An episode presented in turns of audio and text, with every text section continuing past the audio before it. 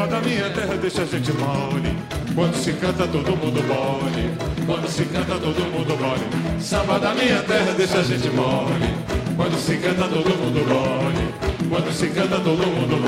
Quem não gosta de samba. Até hoje, permanece certa confusão em torno da morte de Quincas Berro d'Água. Dúvidas por explicar, detalhes absurdos, contradições no depoimento das testemunhas, lacunas diversas. Não há clareza sobre hora, local e frase derradeira. A família, apoiada por vizinhos e conhecidos, mantém-se intransigente na versão da tranquila morte matinal, sem testemunhas, sem aparato, sem frase, acontecida quase 20 horas antes daquela outra propalada e comentada morte na agonia da noite, quando a lua se desfez sobre o mar e aconteceram mistérios na orla do cais da Bahia. Presenciada, no entanto, por testemunhas idôneas, largamente falada nas ladeiras e becos escusos, a frase final, repetida de boca em boca, representou, na opinião daquela gente, mais que uma simples despedida do mundo, um testemunho profético, mensagem de profundo conteúdo, como escreveria um jovem autor de nosso tempo. E assim começa A Morte e a Morte de Quincas Berro d'Água, novela de Jorge Amado. Eu sou Gabi Ideale. Eu sou Andréia de Oliveira. E este é o Livros em Cartaz.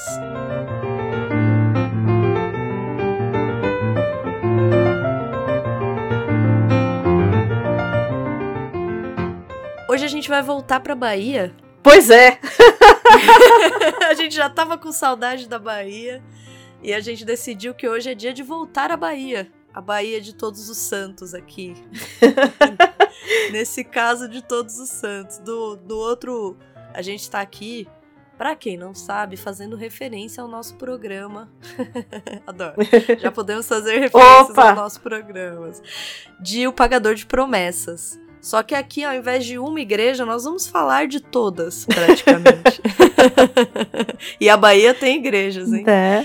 Hoje a gente vai falar de um dos meus escritores favoritos de todos os tempos, confesso. É, a gente estava conversando antes da nossa gravação e eu estava aqui contando para Andréia. André já sabe, né? Não que a Andréia não saiba, porque eu sou uma pessoa um pouco repetitiva. É, desse amor que eu tenho pelo, pelo Jorge Amado. É, que inclusive queria começar é, esse programa te perguntando, Andréia. Hum.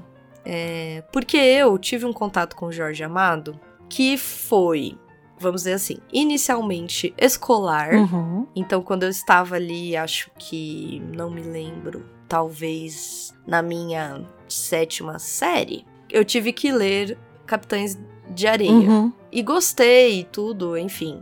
Lembro de ter gostado, lembro da obra, mas quando eu de fato me aprofundei e fui ler outras coisas de Jorge Amado, eu já era mais velha. E eu cheguei a ele, na verdade, pela Zélia Gattai. Eu fui reencontrar Jorge Amado depois de fazer algumas leituras de Zélia Gattai, que é, que foi a mulher de Jorge Amado, uhum. né? É, que também é escritora, que tem uma não sei se é certo usar esse termo, mas como uma saga de livros uhum. é, que são autobiográficos, que tem um conteúdo que não é assim estritamente baseado em documentos, mas de memória dela em relação à vida dela, que acaba por ser a vida dele, porque eles ficaram casados é, uma vida Sim. juntos, né? E, e eu me encantei muito pela escrita da, da Zélia Gattai. Inclusive, estamos aí com planos, porque Zélia Gattai é uma escritora excelente, que também rendeu uma série de adaptações. Sim. E uma escritora que é isso, traz, né, elementos do tempo dela, mesclados com memória, mesclados com uma, um, uma forma de escrita muito agradável, muito convidativa, né? Ela tem uma escrita até, eu diria que até afetiva, não sei explicar, mas ela tem uma forma de escrita muito gostosa. E aí, depois de ler toda, todos os, acho que são cinco, seis livros dela, eu voltei a Jorge Amado, comprei um box. Falei, vamos ler Jorge Amado. E aí eu tive um reencontro, vamos dizer assim, com Jorge Amado. E eu fui ler outras obras dele e desde então é isso, assim. Eu tive teve um momento da minha vida que eu falei, chega, eu preciso parar de ler Jorge Amado, porque eu só queria ler Jorge Amado. Eu fiquei mergulhada nessa família, vamos dizer assim, por alguns anos, eu acho, da minha vida, que eu ficava muito é, encantada mesmo. Eu achava ela muito encantadora, particularmente. Uhum. E aí eu acabava meio que por osmose gostando dele, né? É, não dele de, como escritor, porque como escritor é, existe um indubitável valor, Uhum. mas dele como figura pessoal, porque ali a gente o via pelos olhos dela, né? Então, é assim que eu cheguei a Jorge Amado, né? Eu sei que você tem uma formação, eu sei que você tem. A gente sempre fala aqui de como a gente chega onde a gente tá tratando, né? E eu fiquei muito. Acho que é uma conversa que a gente nunca teve. É, é assim. Você é de uma geração depois da minha. E eu acho que aqui cabe a gente falar dessa desse cânone brasileiro que veio aceitar o Jorge Amado muito tarde. Eu não vi Jorge Amado no colégio, Hum. na escola. Não? Não, não teve que não ler? tive e nenhum professor meu, não foi algo que foi pedido na escola, a gente não falou de Jorge Amado na escola. E eu acho que tem muito a ver com essa coisa do cânone. Porque durante muito tempo é, o Jorge Amado foi considerado um autor menor para o cânone brasileiro. É estranho dizer isso, mas tem muitos textos a respeito disso e de por que, que ele estava fora do cânone. E ficou fora do cânone Uhum. durante muito tempo. Então eu não, eu não cheguei na universidade, também não se fala muito de Jorge Amado. E você atribui isso a quê? Eu Eu acho sei. que é porque ele é muito popular. Eu acho que É. tem essa coisa dessa coisa de- das histórias serem muito populares. O que é, eu li um, um texto, eu não vou lembrar agora a autora, que ela tenta fazer um pouco esse retrato do porquê que o Jorge Amado, durante tanto tempo, não foi considerado. Ah, você não tinha Jorge Amado é, nas leituras da FUVEST, por exemplo. Uhum, Né? uhum. Então, assim, é, por que, ele, durante tanto tempo, e uma das coisas era por conta da prosa dele, né? Que dizem que é uma prosa pobre, que é uma prosa. Nossa. É, é, é. Então, assim. É, É que aí estão comparando com quem, né? Então, é, eu sempre falava isso para os meus alunos. Eu vou passar para vocês os 100 melhores livros de todos os tempos, para vocês lerem. E aí eles, ah, professor, eu falei assim, você nunca confia em alguém que vai fale isso para vocês. Porque toda lista, ela tem um recorte. Todo cânone Claro. tem um recorte. Então, e isso não é a ideia de diferente cânone por si só já né, é um recorte, né? Então, assim, na universidade, quando a gente fala de literatura brasileira, a gente vai falar muito aqui em São Paulo, mas é, eu posso falar por aqui porque é onde me formei, né? Porque, por exemplo, no Rio Grande do Sul, eles têm uma cadeira só para autores do Rio Grande do Sul. Então, você tem a literatura Uhum. brasileira e tem a literatura do Rio Grande do Sul, rio grandense. Uhum. Então, é diferente Nossa, bem lá. legal, não sabia. É. É bem diferente lá. Aqui em São Paulo, né, na universidade que eu fiz, é, você tinha muitas cadeiras que Na falavam, universidade que eu fiz, é ótimo. é, que falavam a respeito do Guimarães Rosa. Então o Rosa, ele é muito festejado na universidade. É, eu ia chegar a ele É, mesmo. porque é. existe uma erudição ali. A gente já falou disso lá em A Hora e a Vez de Augusto Matraga. Mas é muito diferente É de Jorge Amado, isso, realmente. Então, a gente fala muito de Mário e dos modernistas, porque São Paulo, né, bairrismo, enfim. Mas se fala muito do Mário e se fala e, e também tem esse lugar do se falar muito do Mário de Andrade em detrimento ao Oswald. Então assim, o Oswald ele não é muito levado em consideração. Eu não sei como é que tá hoje, mas quando eu fiz faculdade, é, o Oswald ele era o preguiçoso, ele era o que para mim, pelo menos no movimento modernista, é o cara do movimento modernista. Ele é. Mas- ele é. É, Eu sinto também. então, mas, então assim, existem alguns autores que eles são muito mais festejados, Né? Existem alguns autores que eles deixaram de ser festejados. Claro, aí eu vou falar do Machado, né? Então, por exemplo, o Machado de Assis, a gente tem uma. Eu tive uma, um semestre inteiro de Machado de Assis que não tocaram no nome do Lima Barreto. Então, assim. Hum. É, eu não tive Lima Barreto no, na faculdade. Então, assim, existe uma, uma problemática que que é o que, que você quer para esse cânone e o que, que você quer mostrar nesse cânone. Por que, que eu estou trazendo isso aqui? Porque possivelmente no meu ensino, tanto fundamental quanto no ensino médio, eu não tive contato, porque a gente tinha contato com o que as pessoas achavam que era cânone. Eu tive contato com Machado de Assis, eu tive contato com outras obras, mas não tive contato com Jorge Amado. Como que eu tive Entendi. contato com Jorge Amado? Eu tive contato com o Jorge Amado por conta da TV. Porque Hum, eu assisti. eu Tieta, imaginei. Porque eu assisti Tenda dos Milagres. Porque eu assisti Aham. Tereza Batista Cansada de Guerra. Porque. é, Ah, tem. tem, Tem. tem. Ah. Então, assim, é, é, e é, e é muito complexo você, você ter esse contato a partir disso, né? Sim. Tem sim. uma, uma entrevista que o Jorge Amado deu para um programa chamado Vox Populi, que é até a Hum. Silvia Popovic que, que apresentava, que era na cultura, falando a respeito dessa coisa da adaptação, né? E quem pergunta para ele é o Armando Bogos. O Armando, o Armando Bogos era um grande ator brasileiro, falecido já, que fez o Nassib na primeira versão de Gabriela para TV. Nossa. E aí ele pega e pergunta, né? Ele fala assim: Oi, Jorge. Sou teu fã, hein? Me diz uma coisa, Jorge. A tua arte não é uma arte definitiva. A tua só é definitiva ali, escrita no livro. Mas depois sempre chega alguém que quer adaptar a sua obra. Depois que essa tua obra passa por uma adaptação, por uma direção, pela criatividade dos atores, como é que você enxerga isso, Jorge? A tua imaginação aceita aquilo que você escreveu? Para você é uma decepção ou para você é uma, é uma coisa a mais acrescentada dentro daquilo que você gostaria de ter feito?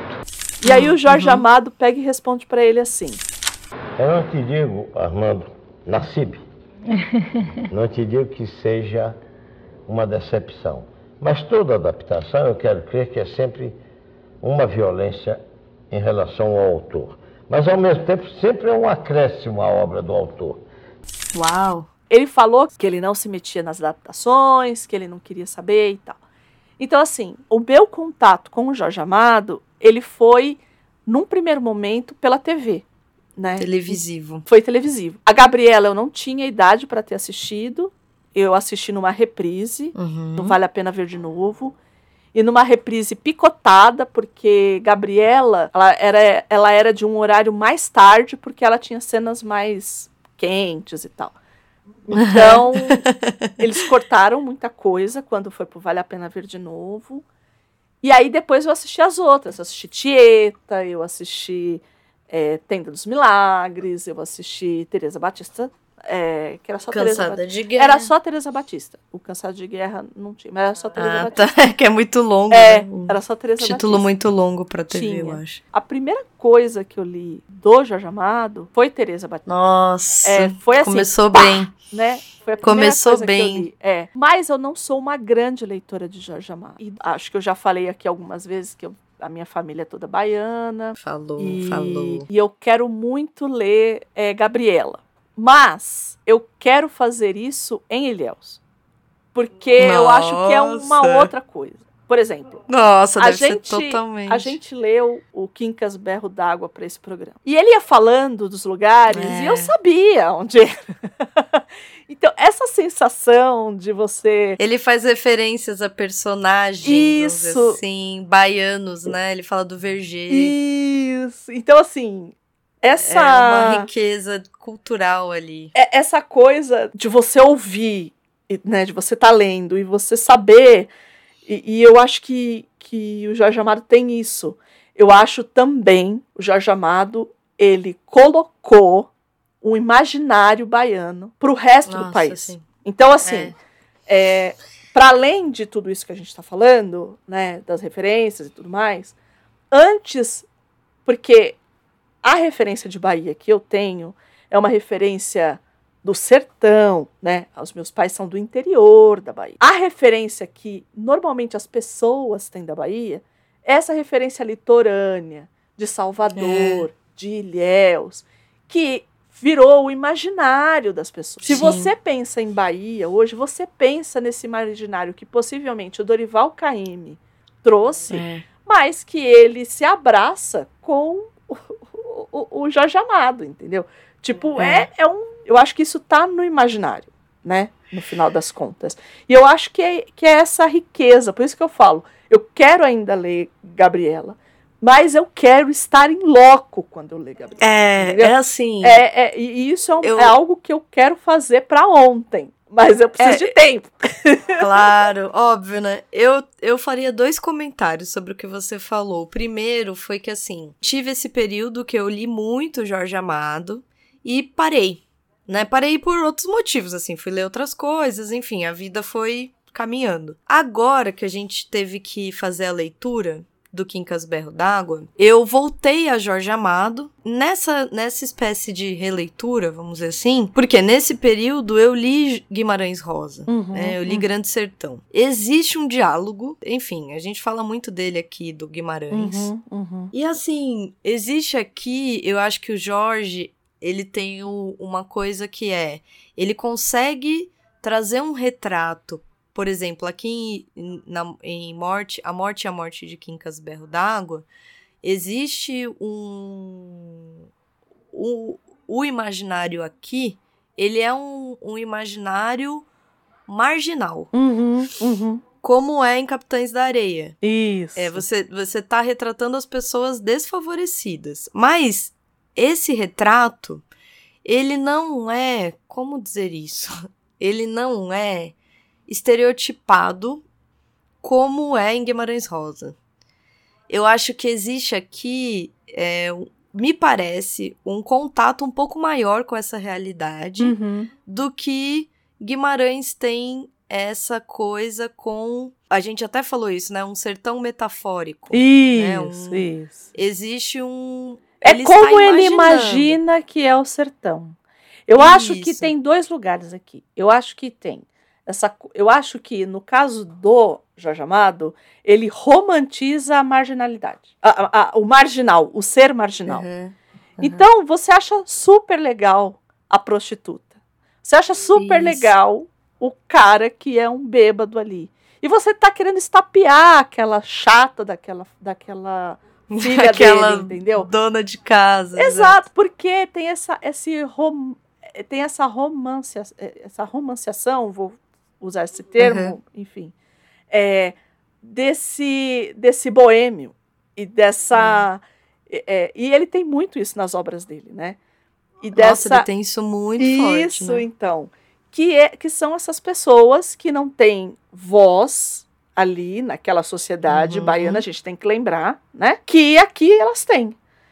Mas de uma forma também que fique agradável para pessoas Exato. que não que que assim, mas que, assim, que passariam do outro lado se vissem o Kim claro, na claro, rua, por o, exemplo, entendeu? Claro. É, é o isso. que eu quero dizer é que, por exemplo, aqui não é superficial. Isso, você não, isso. você sabe que o que ele tá, a, as palavras, vamos dizer assim, que ele coloca na boca desses personagens são palavras reais. Isso, isso. Que eu acho que o Guimarães, ele é acadêmico. Acho que vindo um pouco do que você estava falando, ele é acadêmico, né? Ele, ele agrada a academia. Eu acho que ele tem uma coisa do prestígio ortográfico também. Ele quer suar erudito. Isso. É aquilo que a gente falou lá no programa mesmo.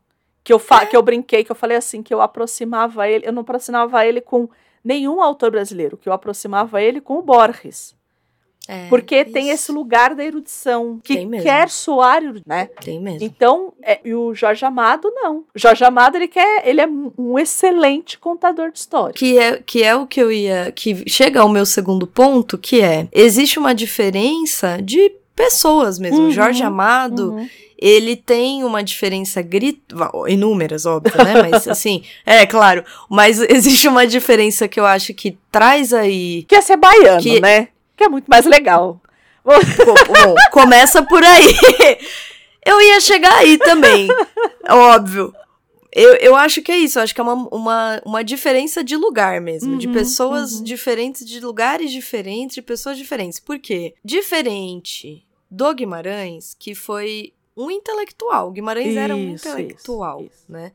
O Jorge Amado, ele sempre, em toda a fala dele, né, era muito, eu, eu tinha separado uns trechos de uma entrevista, mas tem um momento que ele diz assim, eu sou escritor. É, é tipo, a minha profissão, né, quando as pessoas me perguntam a minha profissão, eu sou escritor. Eu, se eu não trabalhar e eu não escrever, eu não pago minhas contas, né? Então, assim, eu acho que tem um lugar desse, do tipo, ele é escritor. Que é o lugar do é ofício mesmo, né? Do ofício. do O Jorge- ofício do, do é, que eu acho que é um pouco do João Cabral, que é essa Isso. coisa do, do oficiar mesmo, né? Da, da, do- da, da escrita. Total. É que, o, é que o João Cabral é, Boa lembrança. é difícil, né? Mas é, é nesse Boa lugar do. João Cabral, né? Do oficiar, Exato. né? Do ofício do, do autor, né? Ele é, né? E ele fala do tipo, eu tenho que escrever. Eu tenho que escrever porque é isso que eu sei fazer. E, e tem, como a Andrea bem falou, essa questão dele ser baiano. E para além dele ser baiano, acho que o engajamento político de Uhum, Jorge Amado uhum. faz muita diferença na escrita dele. Então, assim, o que muda quando você lê Jorge Amado e Guimarães, pra mim, quando eu li agora Reencontrando Jorge, foi isso, né? Eu falei, nossa, aqui, apesar da gente estar tratando de, sei lá, Daria uma ótima, um, um ótimo título de artigo, Reencontrando Jorge. ó, né? realmente. Adorei. Fica aí, é, fica aí a, a ideia, né? Porque é isso, você encontra as- essas personagens que a gente imagina ma- é, como marginalizadas, é, como como a Andrea falou, né? A prostituta, o beberrão da rua, enfim, todas essas pessoas que no vai e vem de uma cidade muito grande, elas se tornam é, invisíveis e, e, enfim, existe todo um imaginário de que aquelas pessoas são sujas, Uhum, são, enfim, daí pra baixo, né?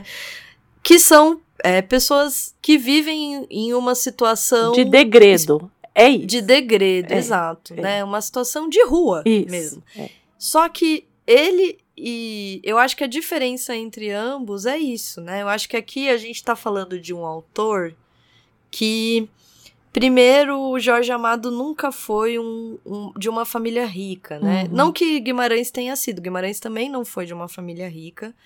Mas Jorge Amado, com muito pouca idade, ele já se engaja com escritores. Quando ele é bem, bem menino, acho que ele tá com 14 ainda, 15, imagina, pra mim é um menino, né? Ele já se envolve com, com uma série de, de escritores ali, baianos, que vão tentar fazer uma, um rompimento com. Aí, nossa, nossa querida estudante aí de letras vai saber nos dizer porque eles parece que eles rompem com esse parnasianismo, Uhum. principalmente.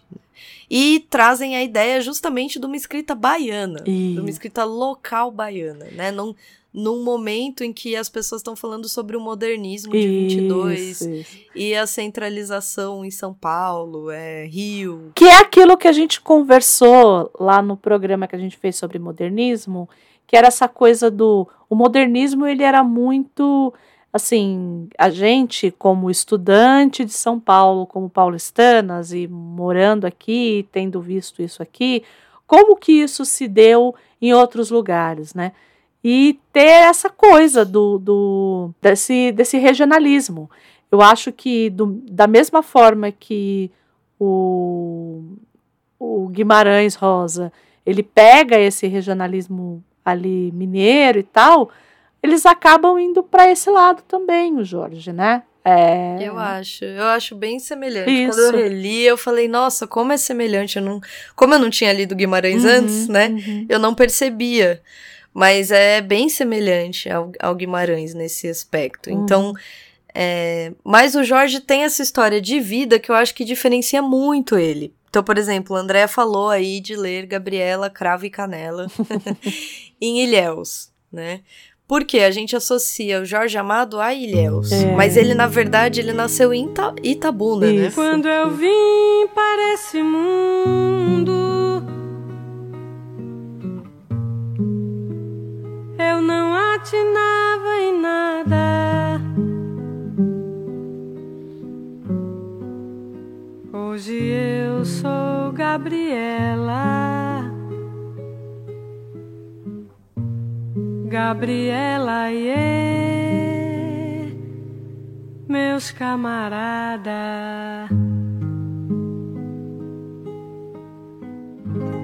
Ele nasceu em 1912. Então aí, falando sobre o modernismo, né? Uhum, sobre a, uhum. a semana de 22. Então aí, 10 anos antes. Só que Itabuna passa... E aí, acho que André vai lembrar de Teresa Batista. Uhum. Porque Itabuna passa por uma por duas, duas grandes devastações. Um- uma enchente Uhum. de um dos rios que corta a cidade, algo assim. E em seguida por uma epidemia Isso. de varíola, Varíola. se não me engano. Bexiga. Bexiga, Bexiga. exatamente. De Uhum. bexiga.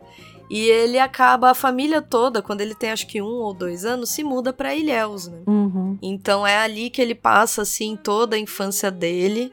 E é de lá que ele é conhecido. Até hoje, todo mundo se refere, quando se refere a Jorge, além de falar de Salvador. Eu acho que Ilhéus é a grande cidade que todo mundo remete a Jorge Amado e a escrita e a literatura brasileira, né? Uhum. muito, muito menino, acho que com 13, 14 anos, ele se envolve. Ele, ele- eles eram uma agremiação, né? Essa Academia dos Rebeldes, que era um conjunto aí de escritores, de jovens escritores baianos, que se colocam contra toda essa estilização bem formal que era o parnasianismo é, e tentam trazer à tona o regionalismo baiano.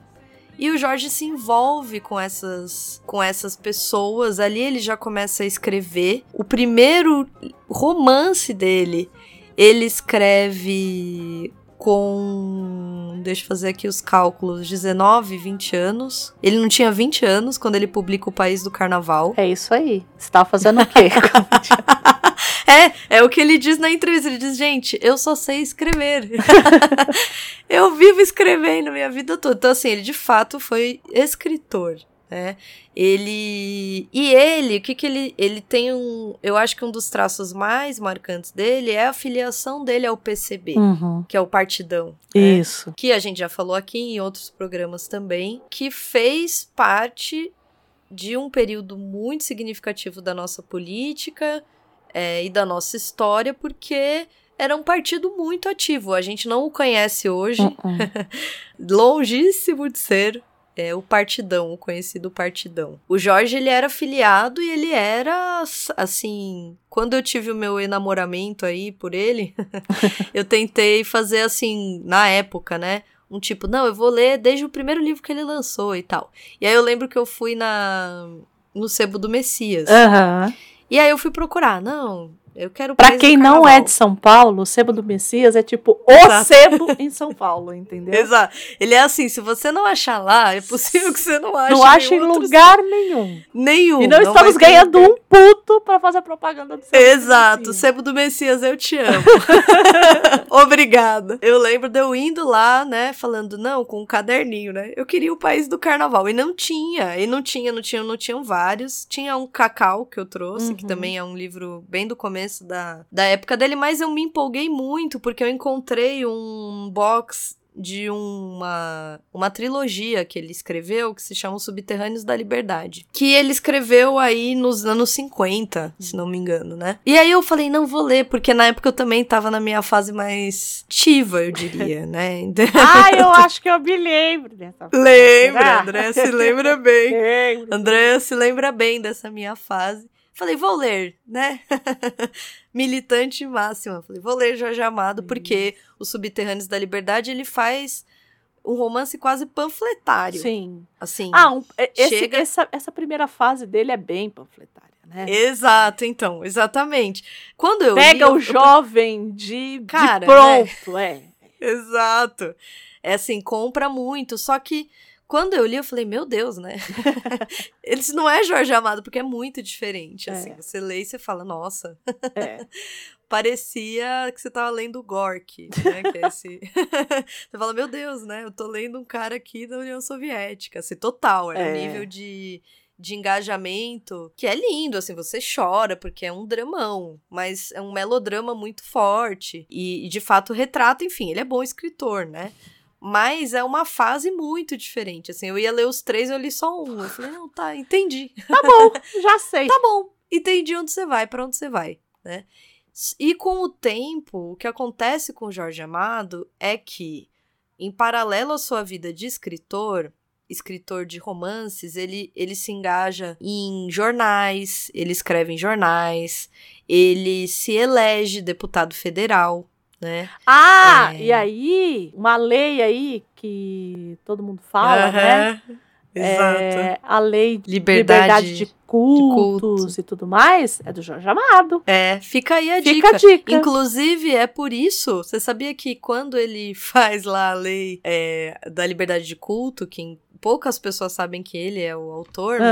Aham. Ele vai pro terreiro do Gantuá, Uhum. que inclusive é o terreiro mais antigo. Sim, tal, sim, da mãe Brasil, menininha, né? Da mãe menininha. E a mãe menininha fecha o corpo do Jorge. Isso. E aí, lendo Zélia Gattai, né? Falei que cheguei até o Jorge por causa da, da Zélia Gattai. Ela diz que era muito engraçado porque ela brinca, né? Que, que não tinha como, porque não tinha como, assim, as pessoas ficavam bravas e faziam. Porque tem esse, esse lado cultural religioso mesmo Sim. baiano Uhum. de ah, vou jogar uma praga, eu vou Uhum. rogar uma não sei o quê. E, não, e aí a Zélia escreve inúmeras vezes no livro, né? Ela fala assim: não cai praga no Jorge, porque ele tem o corpo fechado, cai em mim.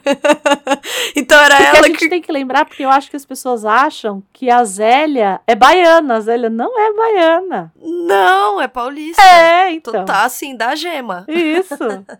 Paulista, paulista gema. Descendente de gema. italiano, inclusive, não é? Exato, É. da gema, assim, né? Pais é, trabalhadores Isso. assim, bem típico mesmo, né? A coisa toda. Então, é, mas eles têm esse romance que, assim, é de pra vida, né? Então, Uhum. assim, e aí eu lembro dela escrevendo isso, do tipo, Jorge foi lá, fez a lei do, eh, de liberdade de culto, né? Eh, o direito tal, de, de liberdade de culto, e aí decidem fechar o corpo dele, eu sei que tudo que jogam nele cai em mim, então sou eu que fico doente, porque não cai E nele, sabe, né? e pra mim, durante muitos anos, eu não sei por que eu tinha colocado isso na minha cabeça, que ele não era religioso. Que por ele ser comunista, ele não era religioso, ele era ateu, mas que ele tinha feito essa lei. Uhum. E aí, durante muito tempo, eu não sei por que, que eu achei. Po- Possivelmente assim, por ele, ele- ser comunista, né? E assim, ele de fato, não, ele demora muito pra ele. Porque ele, ele se aproxima do candomblé de uma forma Isso. muito forte, mas ele. Quando ele. Até em entrevistas, né? Quando perguntam e tudo mais, ele tem uma reverência muito grande aos cultos. é, De matriz afro, africana, né? de matriz africana, mas ele não, ele não foi formado, a família Ele não dele fez não era. cabeça, essas coisas. Não, né? não fez cabeça, não fez. Enfim, ele não tinha nenhum vínculo, né? Mas, como eu acho que tinha um. é, o, o elo aí se dava. Eu acho que justamente talvez por ele ser tão ativo politicamente Uhum. e sensível a essas causas. Eu acho que ele tinha um. Eu, eu enxergo nele uma, uma sensibilidade mesmo para esse tipo. De, de contato, que eu acho que não é qualquer pessoa que tem Uhum. né? Essa delicadeza nesse trato desse, desse contato, do tipo você não fazer parte e ainda assim você conseguir trazer esses elementos sem estereotipar. Sim, dizer assim, né? sim. Então ele tem, eu acho que isso ele tem tanto pela questão. Que foi o, o que a adaptação que a gente vai falar não conseguiu, né? Exato, nossa, não consigo. E eu acho que é muito fácil descambar. Ah, eu sim. acho que é algo muito fácil de Fácil. descambar. Se você não trata com muito, muito, Muito, respeito, cuidado. É. muita delicadeza, você descamba e não só das raízes de matriz, não não só, sei lá, religiosamente falando, né? Uhum, Eu acho que culturalmente também, eu acho que tratar da des- dessas personagens que a gente socialmente entende como marginalizadas, é muito difícil de fazer, eu acho. E eu acho que o Jorge tem uma sensibilidade para isso. Então, Que foi o que a gente falou do Dias Gomes, né? Isso, exatamente. Eu acho que tem uma delicadeza, entendeu? Porque, por exemplo, Teresa Batista Cansada de Guerra é de uma. Assim, não sei explicar. Teresa Batista Cansada de Guerra é algo que a gente tem que eu acho que é muito precioso Uhum. mesmo. Porque ele trata com muita delicadeza toda a ligação religiosa. Ele não só fala do candomblé Uhum. na em Teresa Batista, por exemplo, né? Mas eu acho que tem esse duplo esse duplo lado. Então, acho que existe um Jorge Amado aí muito presente politicamente, principalmente até os anos 50, 60, que ele é Uhum. muito ativo. Ah, mas também ele levou muita porrada, né? Pra ele deixar isso. É, ele deixou, me parece, quando eu li de novo Zélia Gattai, porque é sempre isso, né? Sempre pelo viés dela, a meu ver, né? Para mim. Eu acho que ele só sai porque, assim, tem mais o que fazer, entendeu? Então, mas eu acho que ele fica um pouco cansado, porque ele, ele vai.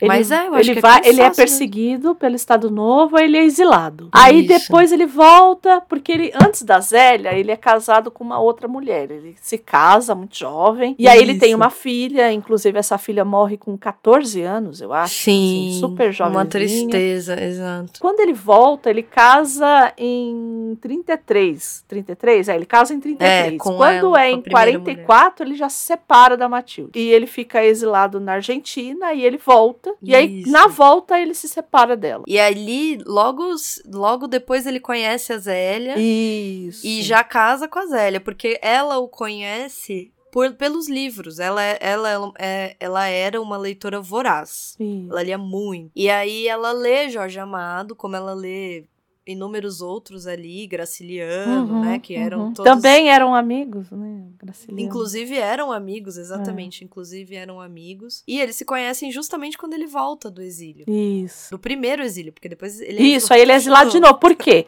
Porque em 47, porque até então ele, é- ele, é- ele vai ser deputado, tudo mais.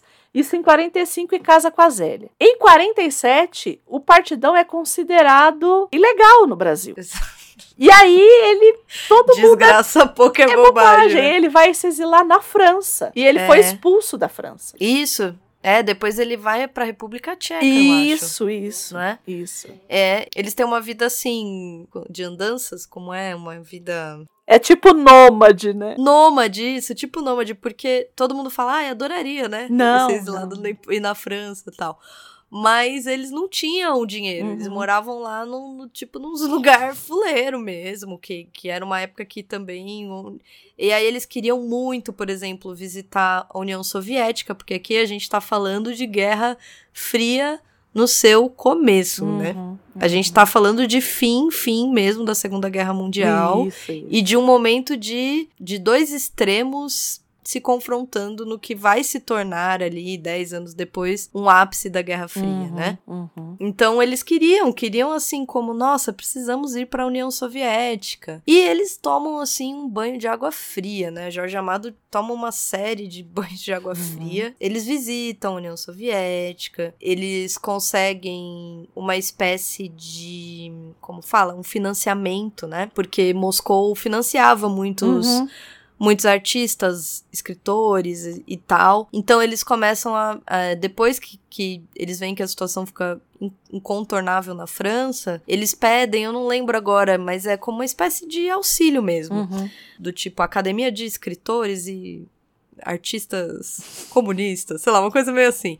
E aí eles começam a ter que ir em palestras, ter que falar, expor a obra do Jorge. Uhum. E eles acabam indo para a União Soviética, eles têm, é nítido assim que eles têm um deslumbre mesmo, né? Eles, eles acreditam muito, muito fortemente naquilo. E assim, a quantidade de banhos de água fria que o Jorge e a Zélia, e enfim, todas essas pessoas que ali estavam com eles tomam, é imenso, né? Porque você percebe o quanto ele de fato acreditava naquilo Uhum. Na causa, como, né? como exato, como algo de ser dele mesmo. Uhum. É, que não tinha a ver com poder, não tinha a ver com ser um político no sentido que hoje a gente pensa política funcional, né? Desses partidos que estão sempre.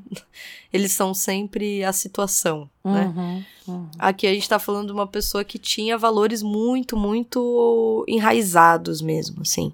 E aí, quando ele sai, quando eles voltam, porque eles voltam acho que em 50 e... Cinco. 55. Isso. Eles voltam e assim, em 54 ele ele rompe absolutamente com a União Soviética, com o partidão. E aí dali em diante ele decide que ele não vai mais falar sobre política. pois é. Aí eu lembro que a Zélia escreve algo do tipo: ele sempre vai falar de política. é. Ele se, sen ele se sente muito mal, né? Ele se sente enganado, ele se sente.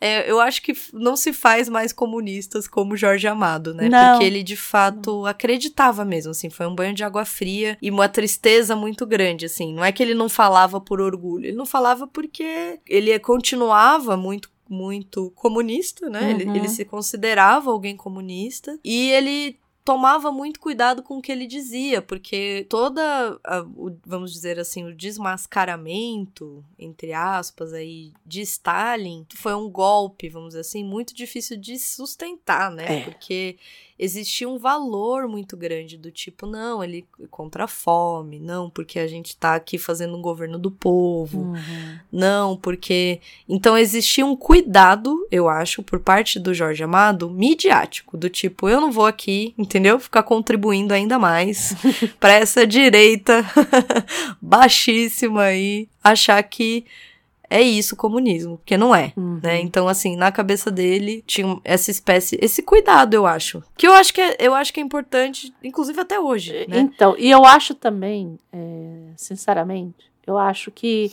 que também existe um cansaço que é natural conforme o tempo vai passando, né? Uhum. Assim, ele foi exilado duas, assim, Imagina. né? você entendeu? Tipo, Não é brincadeira. não né? é, não é. Eu acho que eu acho que existe também um cansaço. Chega uma hora que fala assim, não, vamos deixar isso. Igual eu brincava com vocês, que eu falava assim, não, vou deixar isso pros meninos novo, porque eu já passei da idade. É. É isso. Quem nunca? Quem nunca? Entendeu? É isso, eu acho. Quem nu- né? Eu nem fui exilar.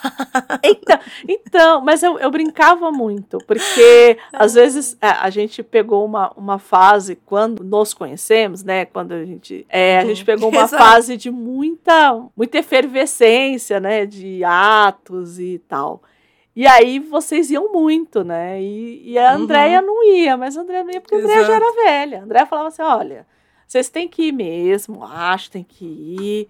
Mas a tia não vai, não, porque a tia já fez o dela. Falava mesmo, gente. Falava mesmo. E eu, e eu con- concordo muito nas- com a sua colocação, né? Eu acho que. Eu acho que sim, e eu imagino que existe uma diferença gigante. Se existe entre nós, a gente fala muito aqui sobre a nossa diferença de geração e tudo Uhum, mais. uhum. Imaginam o que era um deputado federal do PCB em 1945. Pois É assim, não é brincadeira. E nos né? A anos seguintes, é né? A aquilo. gente tem que lembrar Exato. que é, 50, daqui a pouco ia ter um outro golpe. Então, assim, Exato. você acha que ele ia querer passar por tudo aquilo de novo? De novo, dá, exato. né? E, e eu acho que no fim das contas ele pensa. Eu acho que a sensação que dá é um pouco. Ela não diz isso nos livros, né? Mas eu acho que deve ser um pouco do tipo: caramba, né? Nadei, nadei. É, é. Dei- Entendeu? Dei a minha vida, porque aqui é isso que eu tô falando, não é brincadeira, né? Não é que, ah, ele foi pra um ato, voltou pra casa dele. Não, ele foi expulso do país dele duas Isso, vezes. Isso. Ele virou a vida dele do avesso, porque todo mundo acha um glamour ir pra Paris, entendeu? E na verdade eles estavam tentando sobreviver. Ele não mesmo. tava na Champs-Élysées, né? Ele, É, não é que ele tava lá, né, rindo à toa. Oh meu Deus, de estou aqui comendo de iate, trufas. e- exato. Não é Muito caviar. Não era isso. Eu, eu acho que ele mudou a vida dele de ponta cabeça, virou de ponta cabeça. E aí depois, um banho de água fria com as revelações do que era mesmo a União Soviética, do que era toda a política stalinista. Uhum, uhum. é, de violência, de exclusão, de tudo aquilo que eles achavam que não era. E não é que, ai, nossa, ó, não, eles de fato. É. É, é, é um nível de crença de mudar a vida dele. Então, assim, É. deve ter sido, enfim, uma mudança muito drástica. Mas ele de fato se afasta. Ele diz que dali em diante ele só vai escrever, ele não vai. é, ele se desvincula do partido e se dedica à literatura. Assim, Jorge Amado foi um escritor que de fato foi bem múltiplo. A gente só traz aqui escritores múltiplos. Sim, né? porque gostamos. Gostamos da Porque multiplicidade. amamos. Amamos. Ele, ele, ele escreveu literatura infantil. Ele tem peças de teatro. Uhum. Até poesia ele já escreveu. Ele tem essa multiplicidade, essa capacidade, né? Enfim, eu, eu acho.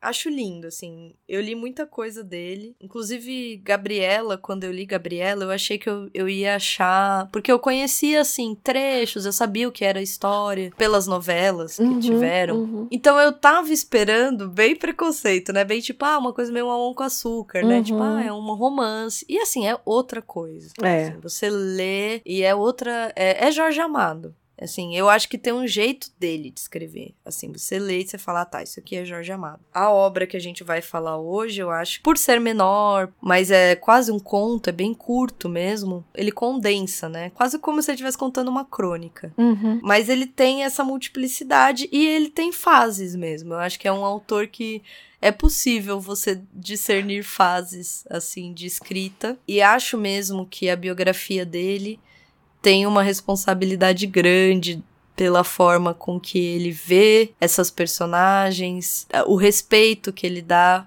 no trato com a religião, com a cultura, com o- os costumes. Eu acho que Andréa matou mesmo a charada. Eu acho que é isso. Ele, ele romantiza a marginalização.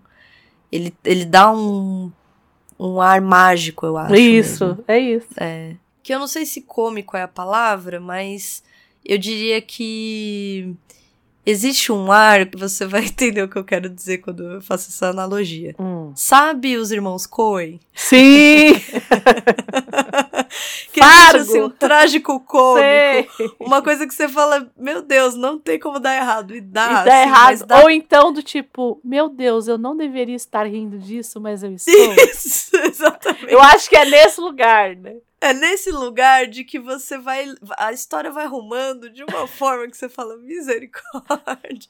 E que poderia ser, mas assim, é uma, é uma série. A vida como ela é, né? A, a- a situação vai acontecendo de uma forma um pouco de azar, no sentido do destino. Aqui, eu acho, muito se fala dessa coisa da literatura fantástica no Jorge Amado, né? E aí, aqui o fantástico, ele não está nos acontecimentos. Os acontecimentos são realistas. Isso, total, Né? é isso que eu quero dizer. É isso. Ele é muito É, realista. porque mas- as pessoas elas falam assim, não, porque tem todo um... Então, só que os acontecimentos em Jorge Amado, eles são realistas. Muito O que talvez não né? seja realista são as personagens, a forma como esses personagens vão lidar com aquelas, com aqueles acontecimentos. E com a Mas visão dele mesmo sobre Isso. essas personagens. Porque eu acho Isso. que. Como é que é? É Fernando Pessoa. Que fala que, ah, não é, é o olhar que você vê o mundo que muda o mundo, né? Uhum. É bem clichêzão, tá, gente? Mas eu acho que eu acho que aqui isso se insere de uma forma muito muito realista mesmo, porque você percebe que todas aquelas pessoas são elas mesmas. Não existe, ele não tá floreando nada, Isso, mas a isso. visão dele sobre essas pessoas e a forma com que ele escreve sobre isso é que traz uma camada, que é o que a Andrea falou, que é o que a gente tá falando, mágica mesmo. Porque ele tem um, um outro olhar pra tudo isso. Só que é tudo muito. Eu acho que aqui é, é legal porque ele não diz diretamente o que tá acontecendo. Isso, isso. Você vai sacando que, na verdade, a, a história está acontecendo daquela forma, mas ele não diz isso diretamente. Ele um pouco incorpora a visão daquelas personagens do que tá acontecendo. Pra quem nunca viu, pra quem nunca ouviu falar do Quincas Berro d'Água, Exato, exato. tem esse senhor, esse sujeito que é extremamente respeitável na sociedade soteropolitana, né, o senhor Joaquim Soares da Cunha, que era um servidor público, marido exemplar, né? Eu, eu fico pensando, esqueci de comentar isso com você no nosso in-off aqui, vou falar aqui, que ele é tipo um coringa, né? É, coringou total. ele coringou na vida, assim. Ele é a pessoa que coringou, Coringou assim, né? total. Porque o que acontece? Ele é um senhor da sociedade, solteiro, paulitana, né? Aquela coisa. Que também não é aquela coisa. Não, não, uma rica, classe é é média, rico. classe média, Classe média, média classe total. média, média. Que fala Pra que o pai é comendador no filme. É classe média, Exato. média, né? E aí, aí ele se aposenta e ele pira. Ele fala, ele fala assim: quem me viu mentiu, vou pra rua. ele olha, é, ele olha. Não fala, lembro, não fiz. não lembro, não fiz. E ele, fa e ele vai, nos últimos anos, ele fala assim: bom, vivi minha vida aqui certinho com essa jararaca, que é minha mulher. Literalmente, ele Que ele a chama mulher e a ela de- filha da de a Jararaca. As duas, ele chama a filha e a esposa de jarará. E vai embora, cai no mundo e vai viver com a marginalidade ali, com, os, com É. marginalidade que a gente diz assim, aqueles que estão à margem. Então, ele vai viver Isso, com as sim, é. prostitutas, ele vai viver com os bêbados, né? Naquela região ali no centro, ali do Pelourinho e tal, né? Exato. E aí o nome Quincas Berro d'Água é porque fazia muito tempo. Isso é genial. É muito Fazia genial, muito né? tempo que ele não colocava uma gota de água na boca. E ele pegou atrás do balcão do bar, ele pegou uma garrafa, viu lá que estava era uma, um líquido transparente, ele falou, é, diz cachaça. assim, a cachaça tava lindinha, transparente. muito bom. E não era, era água. E ele berra dizendo água. E aí ficou Quincas, porque Joaquim é apelido de Quincas. Uhum. Quincas berro d'água, porque ele gritou água. Ele deu berro d'água. Porque ele não bebia água, não sei quanto. Não punha água na Isso. boca, não sei quanto tempo. Uma coisa assim. Genial. E é muito genial. Passado esses anos aí, Uhum. possivelmente os 10 anos, é, a a vida cobra, né? E ele morre. Então a gente já, no conto, é, ele já aparece pra gente morto, né? É uma mulher que vai até lá e aí ela fica, ela fala assim: "Ah, eu encontrei ele na cama, deitado, ele não buliu, né? Não, não, não apertou minha bunda, não, não fez nada. Exato. Então eu percebi que tinha alguma coisa errada. Quando eu pus a mão dele, ele tava frio, tava morto. Exato. E a partir disso, a filha, a Wanda, e o marido, e o tio, e os familiares, que já tinham morrido, porque essa história de a morte e a morte, na verdade tinha que ser a morte, a morte e a morte. E a morte, são ele três. morreu outra vez. Ele morreu primeiro socialmente ali. As pessoas Isso. achavam que ele já tinha morrido. Contava uma história meio mais ou menos sobre ele, E o né? pior é que ele aparecia. Eu, eu só achei demais. que ele aparecia no jornal. Tipo, Exato. porque ele Alguém era volta e meia ouvia falar dele. né, o no rei jornal. dos vagabundos de Salvador, É. entendeu? Ele, Ele se era. junta aos vadios, né? Isso, da- isso, da vagabundagem mesmo. e aí ela, e aí ela fala, eu tenho que restituir essa dignidade pro meu pai, pelo menos na morte. E ela tenta fazer né, ao longo Ela da vida tenta. que ele volte, né? Muito Ela tenta, ela tenta. Wanda tenta. Vandinha. Ela tenta, porque ela tem todo esse valor da classe média. Isso, das bem aparências. das aparências, da dignidade, da, do- dos trejeitos. E ele imagina, né? Ele, Ele coringa total. tinha ido pra forra. Ele foi a forra, tipo. E assim, olha, no momento em ó, que eu André, me encontro. Você, você, olha. Olha, no momento em que eu me encontro, olhando, né? Tipo, pensando nessa coisa do mundo do trabalho e do quanto a gente. e do É, mas eu acho que tem. Sabe, eu acho que eu- tem isso. Oh, mas com certeza. Eu acho que Entendeu? tem uma crítica gigantesca, né? Que a gente tá, a gente tá aqui.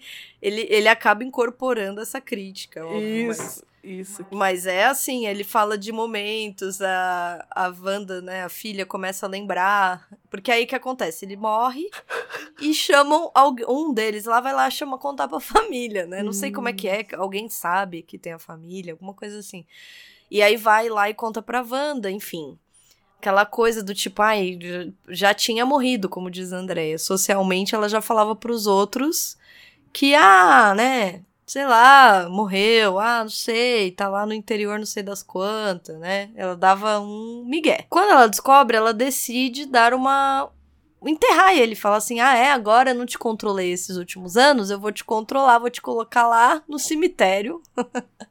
e você vai ser enterrado numa roupinha bem bonitinha, com o cabelo penteado e vai ficar enterrado lá". Olha, só tem tem uma tem uma passagem no filme. Essa passagem quando a, então, eu, o filme, a gente já vai adiantar aqui que a adaptação a gente não gostou muito. N- Não Né, gostou muito. Por exato. mu- algum, alguns motivos. alguns motivos. Mas, essa hora especificamente, na adaptação, ela é maravilhosa. Porque ela tá lá. Porque eles querem mostrar que ela é controladora, e de fato ela é. E Isso. aí ele, ela fala assim: não, mas dá um jeito nesse, nesse colarinho dele. Coloca o cabelo dele pra cá, não sei o quê. Aí tem uma hora que ela fala assim: nossa, mas ele tá meio pálido, né? Aí o rapaz É. fala assim. aí o cara, Senhora, né? senhora, ele tá morto. Tá pálido porque ele tá Acho morto. que foi essa hora que eu ri. Eu falei, porque o filme ele tenta ser engraçado É. em muitos momentos. É que ele estica muito a corda, nossa. Mas eu acho que não é nem que ele estica. Eu acho que ele tenta ser engraçado em coisas que não tem mais graça. É, então, em alguns xingamentos que não tem no Jorge. É, tem muita coisa na adaptação que não tem É, na... então, a, a coisa de, de falar de falar que o cara é pederasta, falar que Isso, Eu acho que não, essas coisas que elas não cabem mais, eu acho que são piadas que não cabem mais, que são feitas ali com essa desculpa de que é anos 60, mas que nem no Isso. Jorge não tem. Não, não tem. Mesmo, eu acho que você falou bem, porque eu acho que nesse momento aí da, da adaptação, eu acho que de fato entenderam quem era a Wanda. Isso, isso. Mas, assim, de forma geral, não entenderam quem era a Wanda, não entenderam. Eu acho que não entenderam a, a essência, vai, vamos dizer assim, das personagens. Porque existe ali coisa que não tem no livro mesmo, assim. Isso. A Wanda não é essa pessoa que. Porque o, a, o próprio, a própria forma. Eu acho que ela foi a personagem que mais me incomodou. Sim. Porque, assim, Sim. a própria forma dela não é ela. No, no livro, não, ela não é daquele jeito. Não. Ela não é essa. Porque no, no filme. No, fi no livro ela é altiva, ela é, ela é uma Isso, mulher altiva, ela é séria, ela é ela- séria. ela tem os valores muito fincados Isso. e ela é assim o oposto absoluto do pai. Isso, isso. Ela é o oposto, ela É o ela duplo, é o duplo. Porque assim, o Jorge ele gosta de trabalhar com duplo. Uhum, então uhum. você vai ver é, Dona Flor, são duplos. Você tem o Vadinho, que o, o Quincas é meio vadinho, né? Aqui, né? Ah, sim. uhum. Ele é meio vadinho, né? Ele, eu diria que o Vadinho é meio quincas, né? Meio evoluído, É, é, é, é.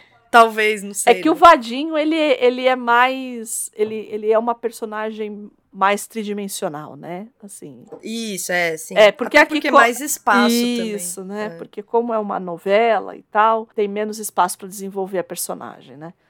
Uhum. Mas. E, e ele gosta de trabalhar com essa coisa, é os dois maridos, porque um é o oposto ao outro. E Isso. aqui também, além desse duplo, dessas duas vidas que o, o Joaquim e o Quincas têm, também tem essa duplicidade com a filha, que ela é de fato esse essa, essa outra face da moeda, assim, ela é completamente diferente desse pai. É, na- no livro é isso, ela é assim. É, é o, o oposto mesmo dele, né? Ela é. Eu ia falar antigo, né? Olha que ótimo. o oposto, não era. né? Palavras erradas. E no filme, eles dão um tratamento a ela que é como se é, secretamente ela desejasse ter a mesma vida do pai. É tanto que falam a respeito de uma herança, né? Isso, exatamente. É, exatamente. Que é essa herança dessa vadiagem, né? Digamos assim. É, desse- é a herança da vadiagem, É, na verdade. é. E, e eu acho que é isso, assim. Eu acho que não leram bem a personagem dela ou moveram propositalmente. Mas, assim, ela fuma e o marido não gosta. Ela tem um flerte ali com um policial. Enfim. Eu adoro o Érico Braz, né? Que é Né? o personagem que faz o policial, né? Porque ele fala os maiores absurdos com uma com, uma- com uma- com uma cara impassível. Que ele vira Adoro. pra ela e fala assim: Você é. Como é que é? Você é branca, mas tem um. Isso. E aí eu olho. E, e ele É fala. bom, hein? Ele- É bom. E não, é você assistiu Ó Pai Ó, Aham, aham. que, que ele é o Reginaldo, né? Reginaldo. Reginaldo. Não, e Reginaldo aqui em casa, porque chegou uma. Porque a gente assistiu muito, né? E aí tem uma frase que é mulher de Reginaldo falando. Reginaldo, você pensa que eu sou robô pra comer pilha? Só pode ser. aqui em casa virou bordão.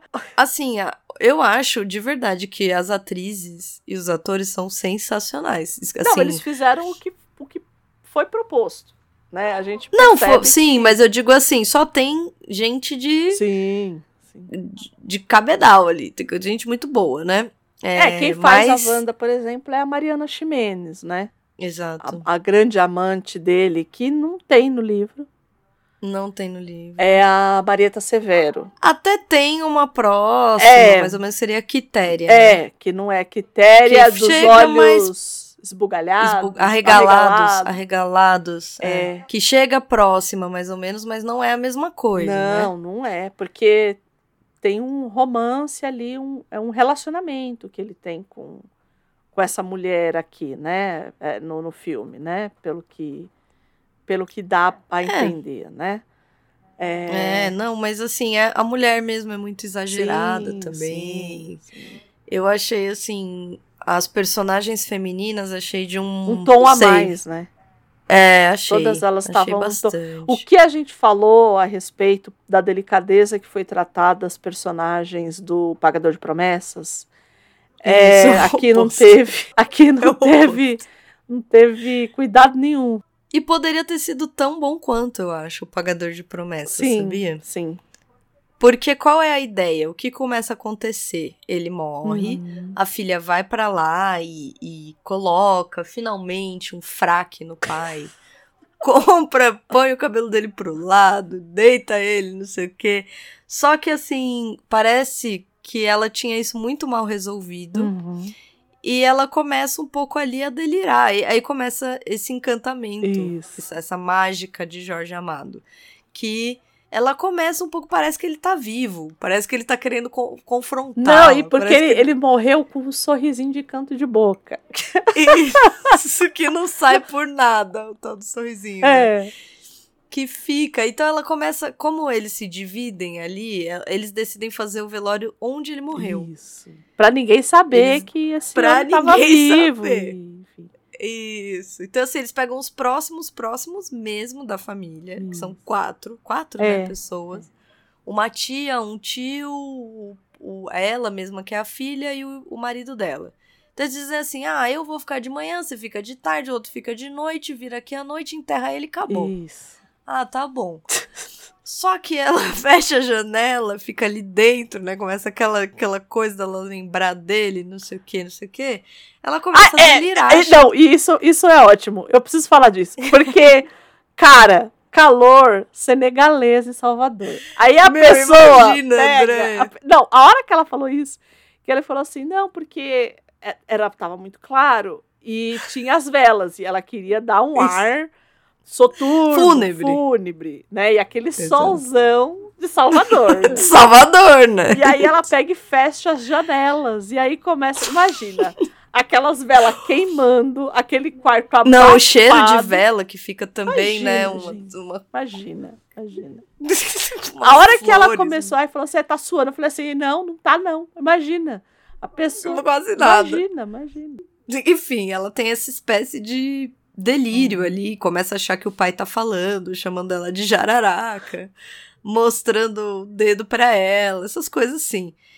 E aí, mais tarde, vem outros parentes e tal, mas chegam ali os quatro amigos, os quatro amigos mais próximos Isso. do Quincas pra velar o corpo também. Então, ali começa essa interação com a família de classe média que tem horror à vida que o antigo Joaquim Soares da Cunha tinha Uhum. e aquela nova família, né, de, dos vadios que, que estavam sempre com ele, veneravam Tanto ele. que chamavam Então, de assim, paizinho, né? paizinho. Muito bom, né?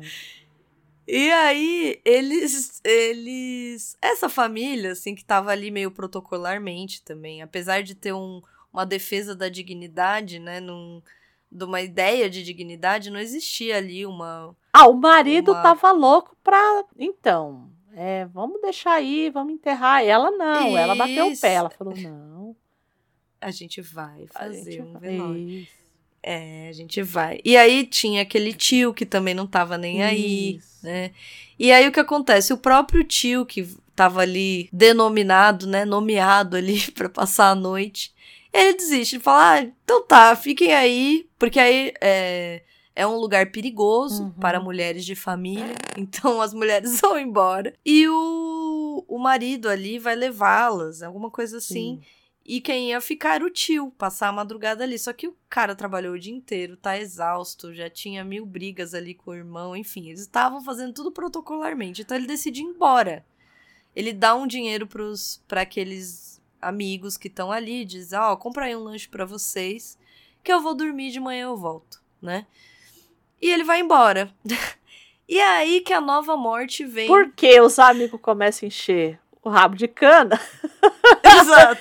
e começa do mesmo jeito que a filha começou a delirar, achando que o pai. Eles começam a falar assim, ué, mas é, ele tá, eu acho que ele tá querendo ir embora. Não, isso aqui tá muito quente, vamos trocar a roupa dele. E tiram a roupa que a filha tinha colocado e colocam a roupa.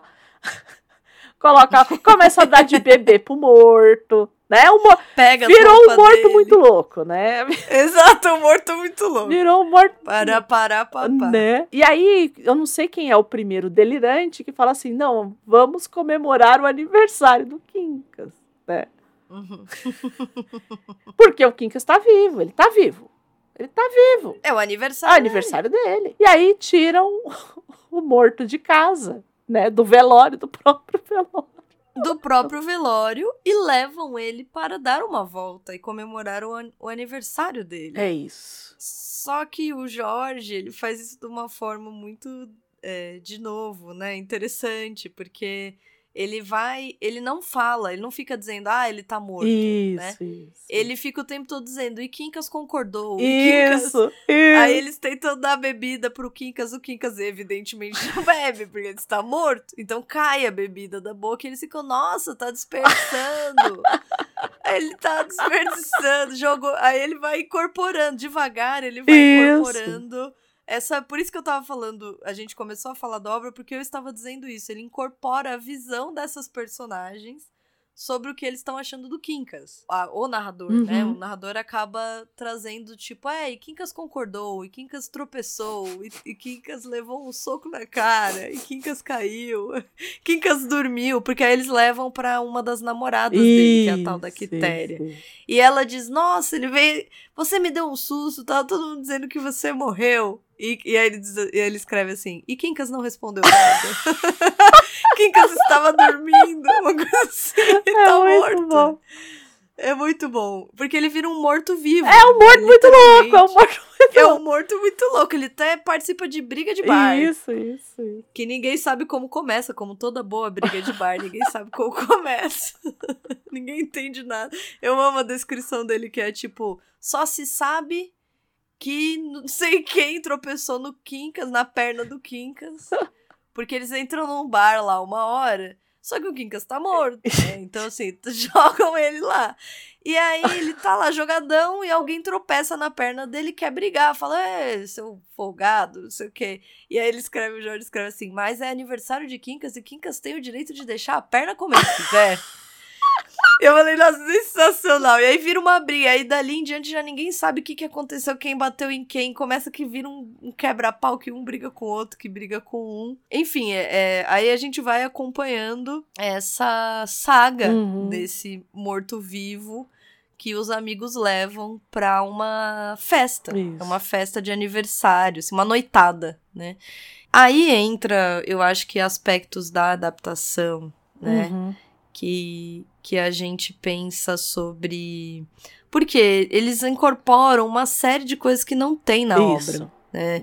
Eles vão parar na delegacia, Uhum. e aí eles tentam deixar essa, esse delegado e essa relação engraçada, mas não é engraçada. Não, não é engraçada. que- Porque eles começam É. a falar da sexualidade do delegado. Isso me incomodou Isso. muito, assim. Eu não, eu não sei É. de quem que é o texto do, do filme, quem fez o roteiro e tal, mas isso, isso me incomodou, né? Essa, essa questão sexual, né? É, até mesmo do marido da Wanda, né? Exato. aham. Se fosse algo, e, e eu tô abrindo Hum. muitas aspas aqui, se fosse algo que tivesse no texto do, do Jorge, eu pensaria em colocar, mas não tinha. Não Uhum, tinha, uhum. entende? Então Uhum, eu acho que é uhum. pior nesse sentido, inclusive. Porque ele, ele foi muito engraçado, ele fez uma graça e ele não precisou apelar para esse tipo de coisa, por exemplo. Exato. Entendeu? Exatamente. Então, Exatamente. eu acho que aí eu acho que peca. O que é uma pena, porque, a- como a gente já falou, os atores. Quem faz o Quincas é o Paulo José. Eu, eu acho que assim, eu cada dia mais eu acho isso. Eu já te falo isso faz tempo, eu acho. Que é, pra fazer humor, você tem que ter muita inteligência. E eu acho que, por exemplo, Descamba, esse, essa adaptação, ela brinca, ela faz uma coisa que assim, não é inteligente, Isso. eu acho. Isso. Não acho inteligente. Um pouco força você, né? Do tipo, você acha que eu vou rir disso, né?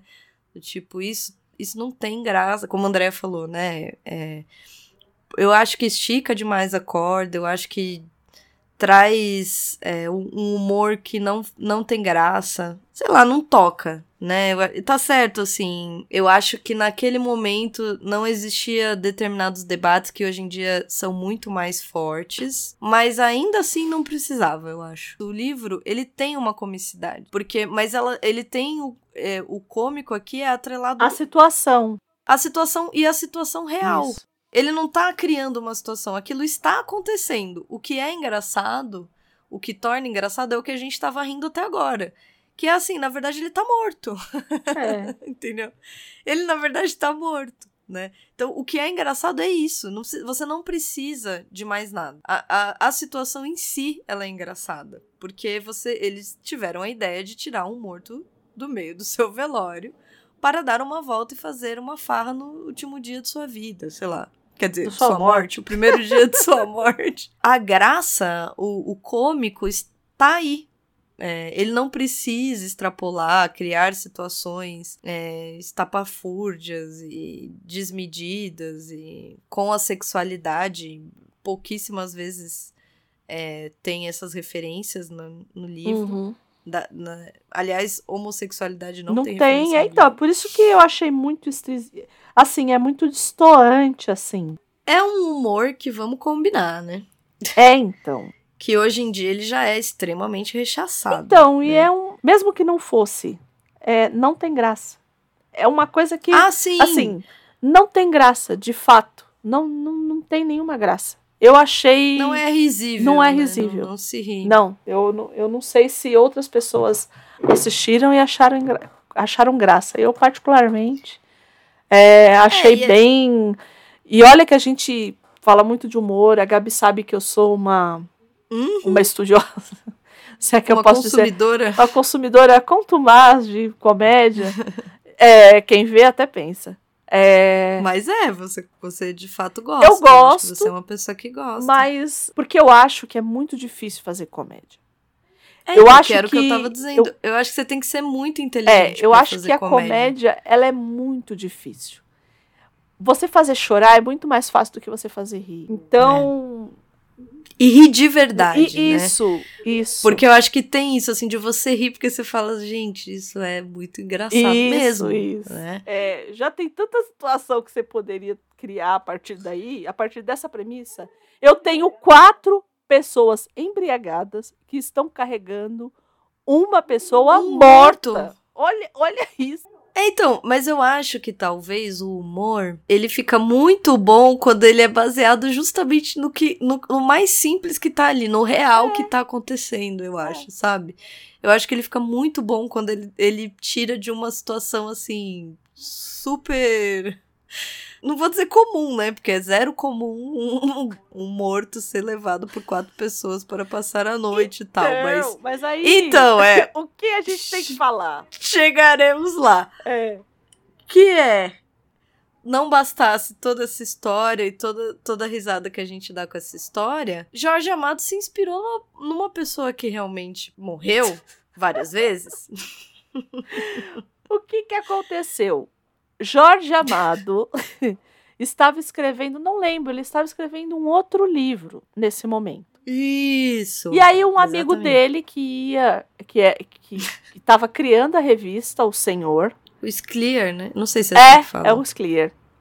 O Macir Sclear. E ele falou assim: não, eu quero que o primeiro, o primeiro número tenha um conto de Jorge Amado. E aí ele senta e vai escrever. Literalmente. Ele senta, É. ele senta. Falou assim que em uma semana o conto já estava revisado, já estava, enfim, já estava pronto.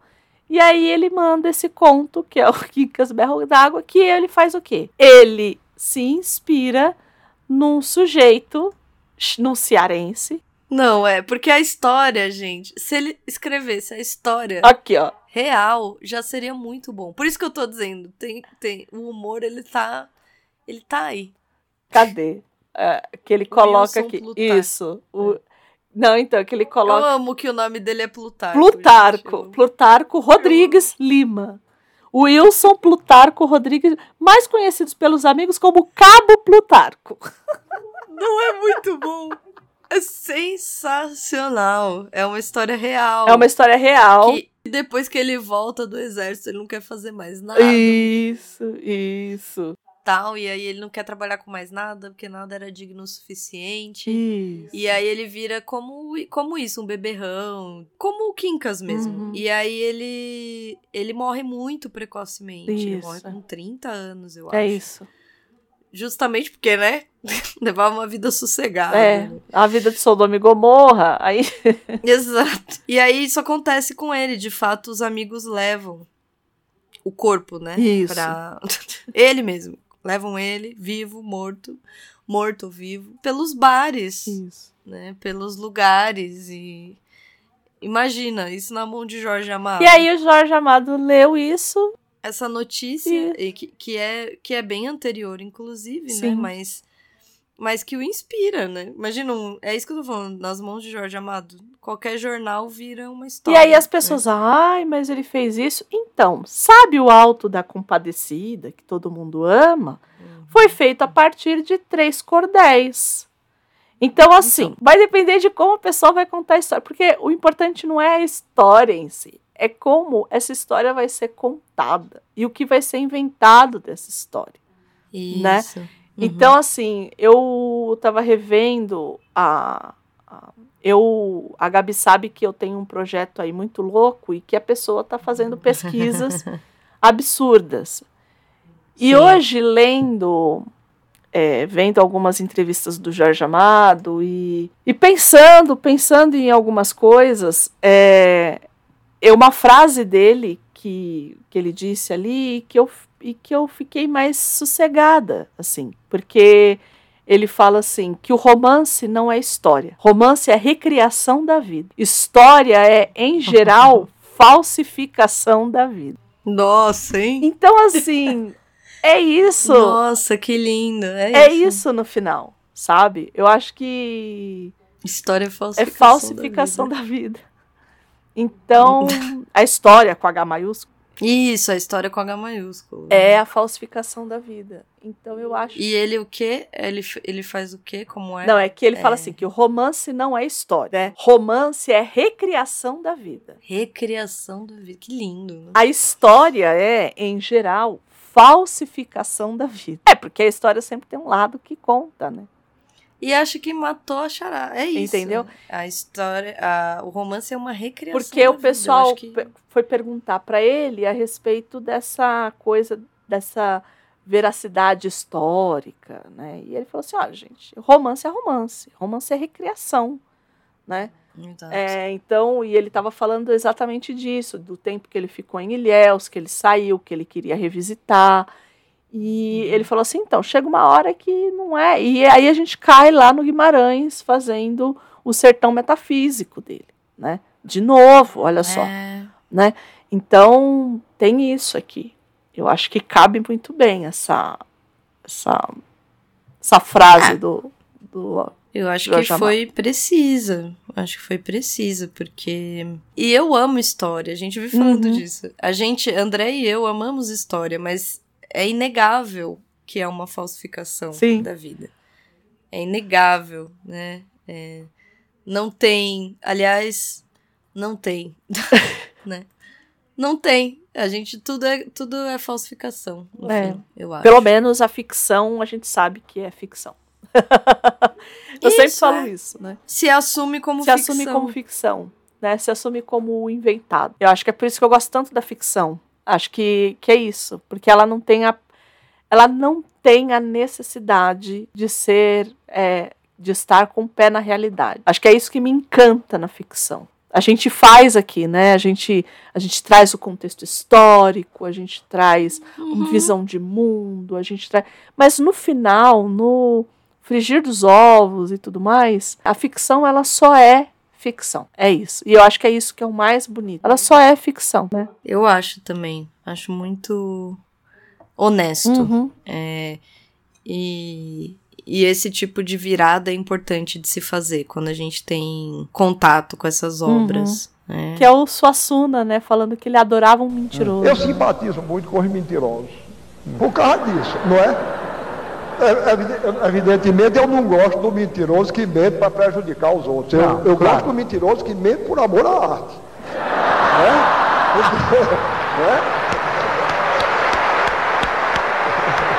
Bom, Pois bem, aí Chicó, Chicó estava contando, ele gostava muito de contar história assim para um público, e ele, e ele, a gente começava a achar graça, e aí ele começava a mentir mesmo.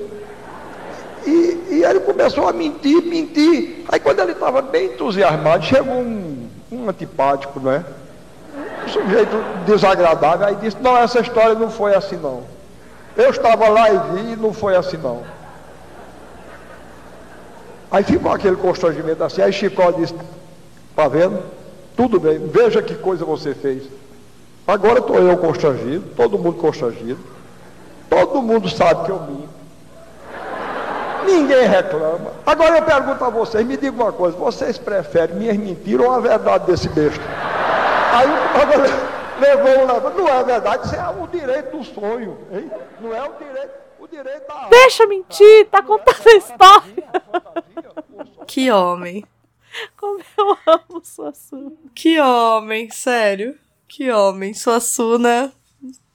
Aliás, né? É, a gente tá num devendo. ano muito brasileiro aqui, Estamos, viu, gente? estamos mesmo. Mas é isso, assim, acho que a adaptação, de fato, uma das poucas que a gente não gostou. É, eu acho que teve outras, mas essa daqui eu acho que ela errou com força, assim, né? Isso. ela errou, Foi ela infeliz, foi mesmo. infeliz em algum e, e, e tinha tudo para dar certo. Tem os, auto, os atores que eu mais amo, que é o Paulo José, o Irandir Santos, Uhum. é, Luiz Miranda, Marieta Severo, né? Marieta Severo, É, sabe? então.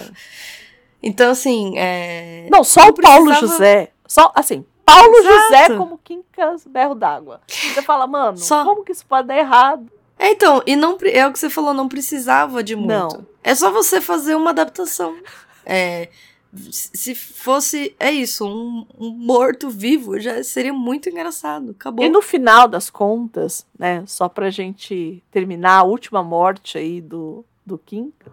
Ah, é, sim. Faltou, porque a gente fez a morte Faltou social. a morte. A gente fez a morte, Do a velório, morte do morto velório, de, vivo de ali, fato, é. do morto muito louco. E a terceira morte, que é porque tem essa coisa de- do mar, né? Do que Não, e só quem foi em rolês infinitos sabe. Porque assim, chega uma hora, gente, que eles vão em tantos lugares. Tantos, que é isso, eles, eles vão em tantos que eu tive que. Chegou no fim do, do conto, eu falei, não, calma, pera, como que a gente veio parar aqui? Aí eu voltei como uns três parágrafos, falei, ah, tá. É, então, do nada apareceu uma ideia do tipo, vamos lá na. Vamos lá no deck, vamos lá, vamos lá no barco. Foi isso, É. né? Que é a ideia do rolê infinito. Esse eu nunca passei porque. Bom, Mas faz bem. Acho que você faz bem. Continue assim. Porque o rolê infinito, ele é isso. Daqui a pouco você está num barco, entendeu? E você fala, pera. é o rolê isso. aleatório, né? É o infinito aleatório, entendeu? Porque é isso. É bem a coisa, do, né, dessa... Dessa farra, Uhum. né? É a farra mesmo. Que não acaba. né? Você termina, você não sabe onde. É, não acaba. E quando acaba, acaba num lugar extremamente aleatório. Assim, que você... Eu acho que é isso, assim. Porque de repente eles estão num barco, gente. É basicamente isso, assim. Tem a briga no bar, é, no fim. Uhum. Por que não, né? Já devia ser o quê? Quatro da manhã? Falou, não, vamos lá. Visitar o. Bela ideia pra essa madrugada. E aí, de repente, é isso. Você tá no meio da briga, eles. De repente, tipo, não, eles foram pro deck. Era uma coisa Isso. assim, né? E o Quincas pula. De-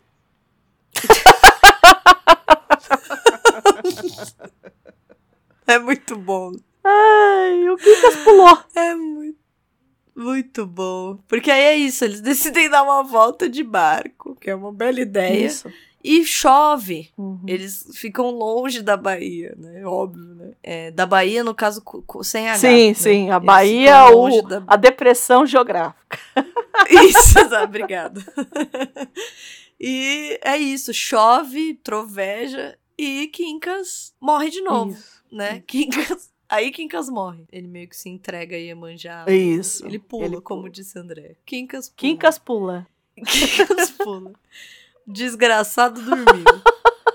Desgraçado. E aí, e aí, assim ele termina. Aí, aí, de fato, ele morre. Ele não tinha morrido ainda, mas aí ele morre. Então é muito bom, porque é uma morte dentro da morte. É. É a morte que ele quis, não a morte que lhe foi imputada, né? Imputado. É isso no final, que ele que é aquela coisa do eu não vou ficar aqui abaixo de sete palmos de terra, eu vou pro mar.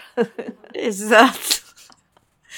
É, um rebelde até, até na morte. Até na morte é um rebelde. E tem essa coisa, né, dessa filha que queria controlar o incontrolável. Então, Sim. É, Sim. acho que acho que tem É. muito disso, né? né? E abdicou Sim. até o final.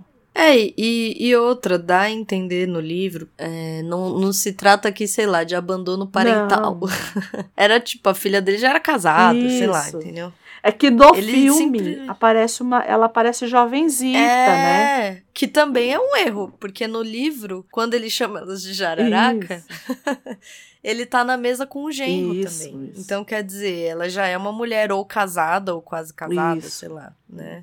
Ela já é uma mulher mais velha, não é que ele abandonou uma filha pra viver na ladeira, sabe? Toda adaptação é uma recriação, mas aqui foi com, foi com força. É, que forçou é? muito e ficou. E, e é isso, é tipo de humor. Eu acho que é, é um. que não é humor. É, enfim. então. Pra É. mim não foi. Pode ser que Pra pra, mim também não. pra outra pessoa pegue, assim, mas pra mim não foi, não. É, inclusive nos contem se vocês já assistiram o Isso, filme, isso. Né? O que vocês acharam, porque a- aqui nenhuma de nós achou uma boa adaptação, uma feliz adaptação. Mas, o, mas a ideia do, do conto, da, do romance, vamos dizer assim, é muito interessante, né? É, dá pano pra manga mesmo, dá pra conversar muito, porque é isso, é, são uma série de mortes, dá pra ficar contando quantas vezes ele morreu. E acaba, acaba é isso, acaba sendo uma crítica, acaba sendo uma ode, né, uma romantização, talvez, desses vadios, Uhum. né, desses homens, dessas pessoas que não se encaixam, que não trabalham fixamente, que vivem ali para conseguir o dinheiro para bebida do dia mesmo e tá tudo bem, ou a bebida da noite, É, é bem por aí.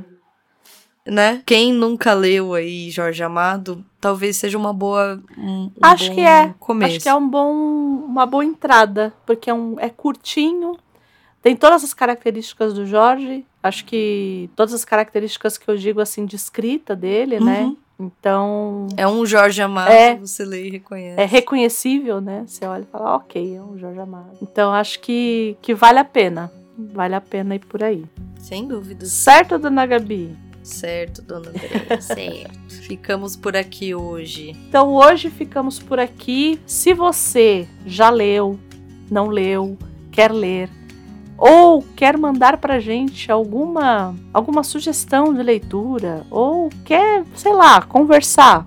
Conversamos, gostamos. Inclusive falamos Gostamos. muito, né? Inclusive. Inclusive falamos muito. Pra onde? Como que as pessoas podem entrar em contato conosco, Gabi? É aquela coisa, né? O pessoal mais vintage tem sempre a opção do e-mail. Eu gosto, inclusive, tá? Mandem para contato arroba livrosemcartaz.com.br. É um e-mail assim clássico, Uhum. não tem como errar, tá? Mas tem o pessoal mais pra frentex, mais jovem, Da jovem. que jovens podem entrar no nosso Instagram, inclusive nos sigam. Compartilhem com os amigos de vocês, sigam a gente, comentem nos nossos posts. É o arroba livros em cartaz underline. A gente sempre coloca, quando a gente solta o programa, sempre tem lá, a Andrea faz aquelas maravilhosas capas que eu amo. A gente inclusive varia o que? Por ano as cores. sempre colocamos uma postagem, sempre fazemos story, então entra, comenta sobre o livro, comenta o que vocês acharam do filme, deem ideias pra gente, escrevam pra gente por mensagem, mandem e-mail. Queremos muito ouvir vocês. Sempre. E é isso, sempre agradecendo aos meninos do Portal Refil pelo es- do espaço nos dado, certo? Always. Agradecendo a todo mundo que ouviu até aqui, que tá acompanhando aqui a trajetória de, tu- de nós aqui. Gabi, muito obrigada, como sempre. Obrigada, Andréia. Eu que agradeço. Imagina. Até o próximo episódio e tchau, tchau. Até. Tchau, tchau.